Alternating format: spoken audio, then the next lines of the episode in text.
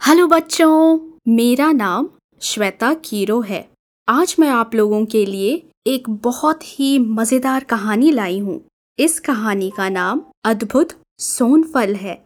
बहुत समय पहले की बात है। एक दूर प्रदेश में समुद्र के बीच एक बड़ा टापू था। उस टापू का नाम सोन टापू था।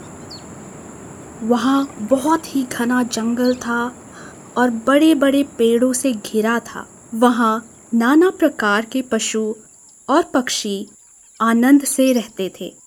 उस टापू का नाम सोन टापू इसलिए था क्योंकि उस टापू में एक बहुत बड़ा पहाड़ था और उसकी चोटी में एक वृक्ष था, जिसका नाम सोन वृक्ष था। वह सोन वृक्ष हर दस साल में सिर्फ़ एक ही फल देता था। उस फल का नाम सोन फल था।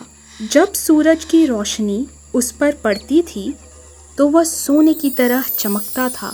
वह सोन फल हर दस साल में एक ही बार होता था। उसे खाने के लिए एक प्रतियोगिता होती थी। सोन वृक्ष पर एक बूढ़ा ज्ञानी उल्लू रहता था।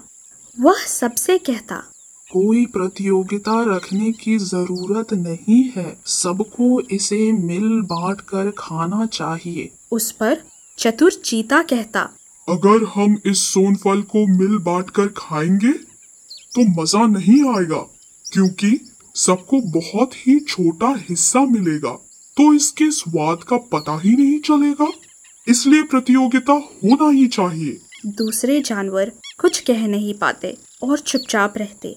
चीता का परिवार सालों साल इस प्रतियोगिता को जीतता आया था। चीता चालाक और तेज था। खरगोश ने कहा हमें इस प्रतियोगिता के लिए कड़ी मेहनत करनी होगी। पर दूसरे जानवर कहते हम पहाड़ के तल से उस चोटी तक नहीं दौड़ पाएँगे क्योंकि वह बहुत ऊँचा है और हम चीता की तरह तेज और फुर्तीले नहीं हैं। इस पर ज्ञानी उल्लू ने कहा क्यों ना तुम सब एकजुट होकर दौड़ो। पहाड़ के अलग अलग लेवल पर खड़े रहना और दूसरे को ताली देकर रीले दौड़ जैसा दौड़ना। उल्लू के कहने पर सब जानवर एक साथ मिलकर दौड़ का अभ्यास करते थे। चलो चले चलो चले अभ्यास करें हम। साथ रखे साथ रखे हौसला बुलंद। कड़ी मेहनत करने से जीत जाए हम। सबने कई दिनों तक मेहनत की। जब भी चीता वहाँ से गुजरता अपना सर ऊपर उठाकर उनका मज़ाक उड़ाता था। तुम सब जो भी कर लो जीतूँगा तो मैं ही। और खूब हंसता। दूसरे जानवर चीता की बात सुनकर दुखी होते लेकिन ज्ञानी उल्लू उनका हौसला बढ़ाता। जब प्रतियोगिता का दिन आया तब दौड़ के लिए सब बड़े उत्सुक थे। जैसे ही सीटी बजी, चीता तेज़ी से ऊपर की ओर भागा। दूसरी टीम से सबसे पहले बंदर तेज़ी से कूदता हुआ ऊपर भागा, पर वह ज़्यादा दूर नहीं भाग पाया और उसने खरगोश को ताली दी। चीता काफ़ी ऊपर जा चुका था। खरगोश तेज़ी से ऊपर भागा, पर वह भी जल्दी थक गया। उसने हिरन को ताली दी और हिरन भी भागने लगा। ऊपर पहुँचते पहुँचते चीता धीरे धीरे थकने लगा। उसकी गति धीमी हो गई।